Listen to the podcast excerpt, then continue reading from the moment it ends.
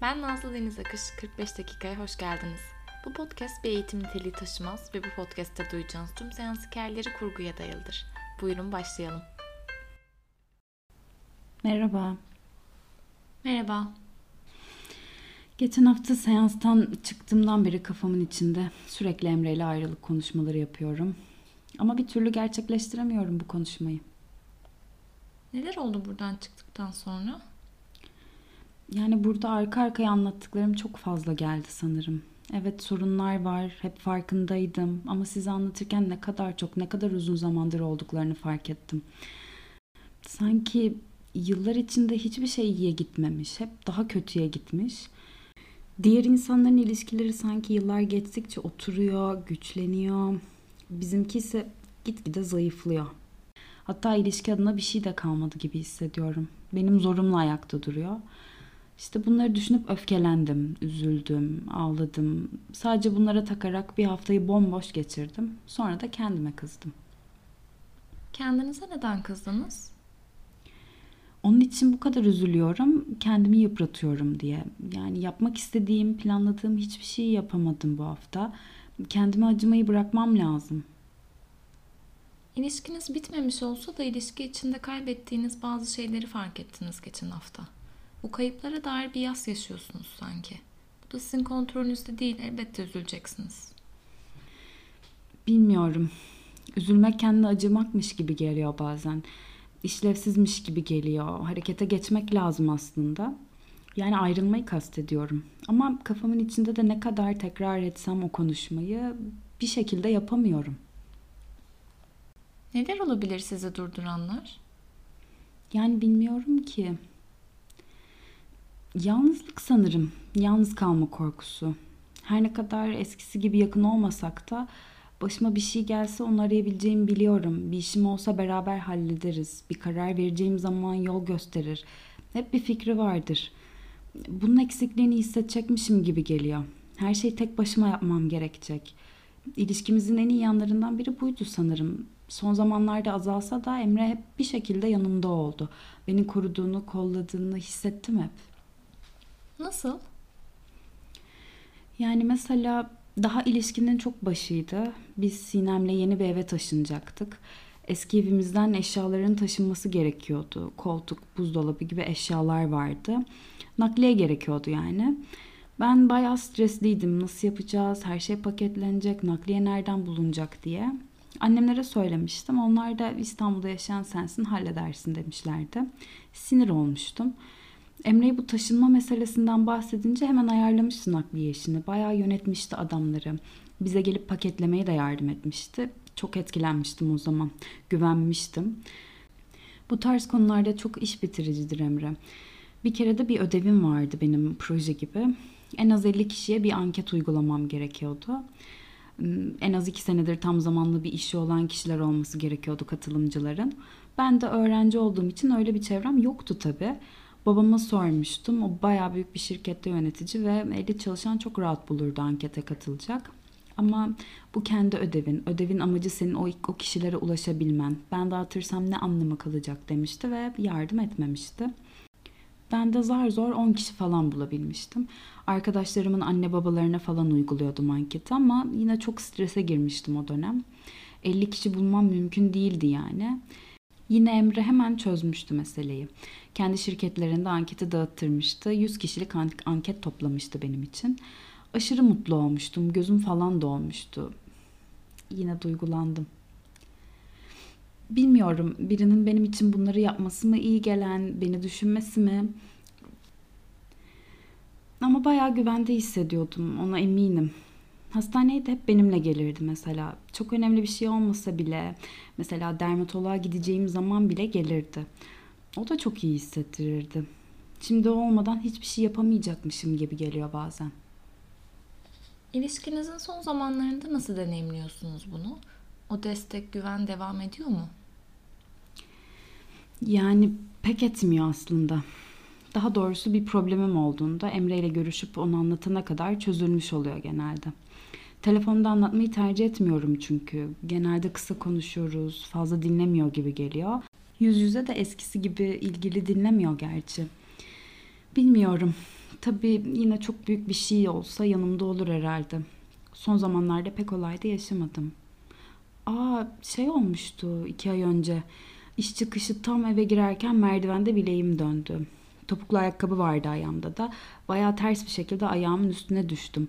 İnanılmaz canım acıdı. Kalkamadım zaten bir süre. Emre'yi aradım hemen. Açmadı tabii. Komşum çıktı o esnada beni gördü, kaldırdı, taksiyle hastaneye götürdü. Film çekildi falan. Kırık yoktu neyse ki ama baya kötü incinmişti. Bir ay kadar sargılı gezdim. Emre o gün 3 saat sonra falan aradı. Doğa yürüyüşündelermiş arkadaşlarıyla. Telefonları da sessizdeymiş. Neyse anlattım. Ciddi bir şey yok yani dedi. Yok dedim incinmiş. Tamam canım geçmiş olsun dedi bu kadar. Evde de gelmedi ziyarete. Telefonu açmadığı, hastaneye gelmediği için üzülmedi bile. Normalde çok üzülürdü. Hatta niye arkadaşlarımı da aramadın, belki görürdük derdi. Pişman olurdu. Hiç tınlamadı bile. İnanılmaz kötü hissetmiştim kendimi. Yine o yalnızlık. Komşum hastaneye götürüp gitmişti. Ben göndermiştim yani ben hallederim artık diye. Emre de gelir zaten diye düşünmüştüm. Gelmedi. Ben hallettim bir şekilde ama o hastanede hissettiğim yalnızlık, seke seke eve tek başıma dönmek bayağı koymuştu bana. Ayağımın acısı geçmişti ama eve gelince oturup ağlamıştım bir süre. Yani pek de eskisi kadar yok o destek anlayacağınız. Yine o yalnızlık dediniz. Size tanıdık bir his mi bu? Tanıdık tabii. Hatta aynı bu anın çok benzeri var. Ben ortaokuldaydım. Beden dersinde voleybol oynuyorduk. Ben topa doğru atlarken yere düştüm sağ bileğimin üzerine ve kolum kırıldı. Aşırı korktum. Canım da çok acıyordu. Herkes başıma toplandı. Öğretmen velimi arıyor falan. Çok hatırlamıyorum oraları. Fenalaşmıştım galiba. Okuldan ambulansla hastaneye götürüldüğümü hatırlıyorum. Beden öğretmeni de gelmişti benimle. Hastanede kolumu yerine oturttular. Alçıya alındı. Oralarda da yine çok canım acımıştı. Annemi sordum hatırlıyorum. Toplantıdaymış dedi öğretmen. Sonra beni eve götürdüler oradan. Bir saat kadar sonra da annem geldi eve. Ama bana 10 saat gibi gelmişti. Hala korkuyordum. Kolumun o kırık görüntüsü gözümün önünden gitmiyordu. Canım acıyordu. Anlatmıştı doktor birkaç ay alçıda kalacak diye ama bana hiç geçmeyecek gibi geliyordu. Hiçbir şey yapamıyordum sağ kolumda bir de. Neyse o bir saatin sonunda annem geldi öptü koluma baktı biraz nasıl oldun dedi. Sonra mutfağa gitti yemek yapmaya. Hiç hatırlamıyorum yani ne kadar sürdü konuşmamız ama rahatlamadığımı hatırlıyorum. Babam da geldi sonra. Onunla da benzer bir konuşma geçti. Hastaneyi aradı. Doktordan bilgi aldı babam. Öyle sanki evdeki bir eşya kırılmış da tamirciden fikir alır gibi arayıp nesi var nasıl geçer demişti. Ya bana öyle gelmişti en azından. Ben de oradaydım. Bana korktun mu, acıdı mı dememişlerdi. Ya da hatırlamıyorum, bilmiyorum. Daha da kötüsü yemek hazır olunca ben tabii sağ elimi kullanamıyorum. Bana yedirir misiniz ya da bıçakla böler misiniz dedim. Babam da dedi ki Birkaç ay kolun böyle kalacak. Hep başkası yediremeyeceğine göre bu şekilde yemeği öğrenmen lazım. Hadi bakalım kendin dene dedi. Biraz denedim, uğraştım ama canım yanıyor zaten. Ağlamaklıyım, açım, artık dayanamadım. Ağlamaya başladım. Babam uzun uzun işte hayatta dayanıklı olmak gerektiğinden, başımıza her şey gelebileceğinden, ağlamanın çözüm olmadığından bahsetti. O zaman da çok yalnız hissetmiştim. Tabii şimdi anlıyorum yani. Onlar da benim hayatta daha güçlü olabilmemi istediler. Kendim başarabilmemi, kendime yetebilmemi istediler. Onlar da haklı. Tam aynı şey değil belki. Yalnız bırakmadılar sonuçta. Ben de şımarık bir çocuktum biraz. Ortaokula giden çocuğa da yemek yedirilmez ki. Şımarık değil, şefkate ihtiyacı olan bir çocukmuşsunuz. Öyle mi?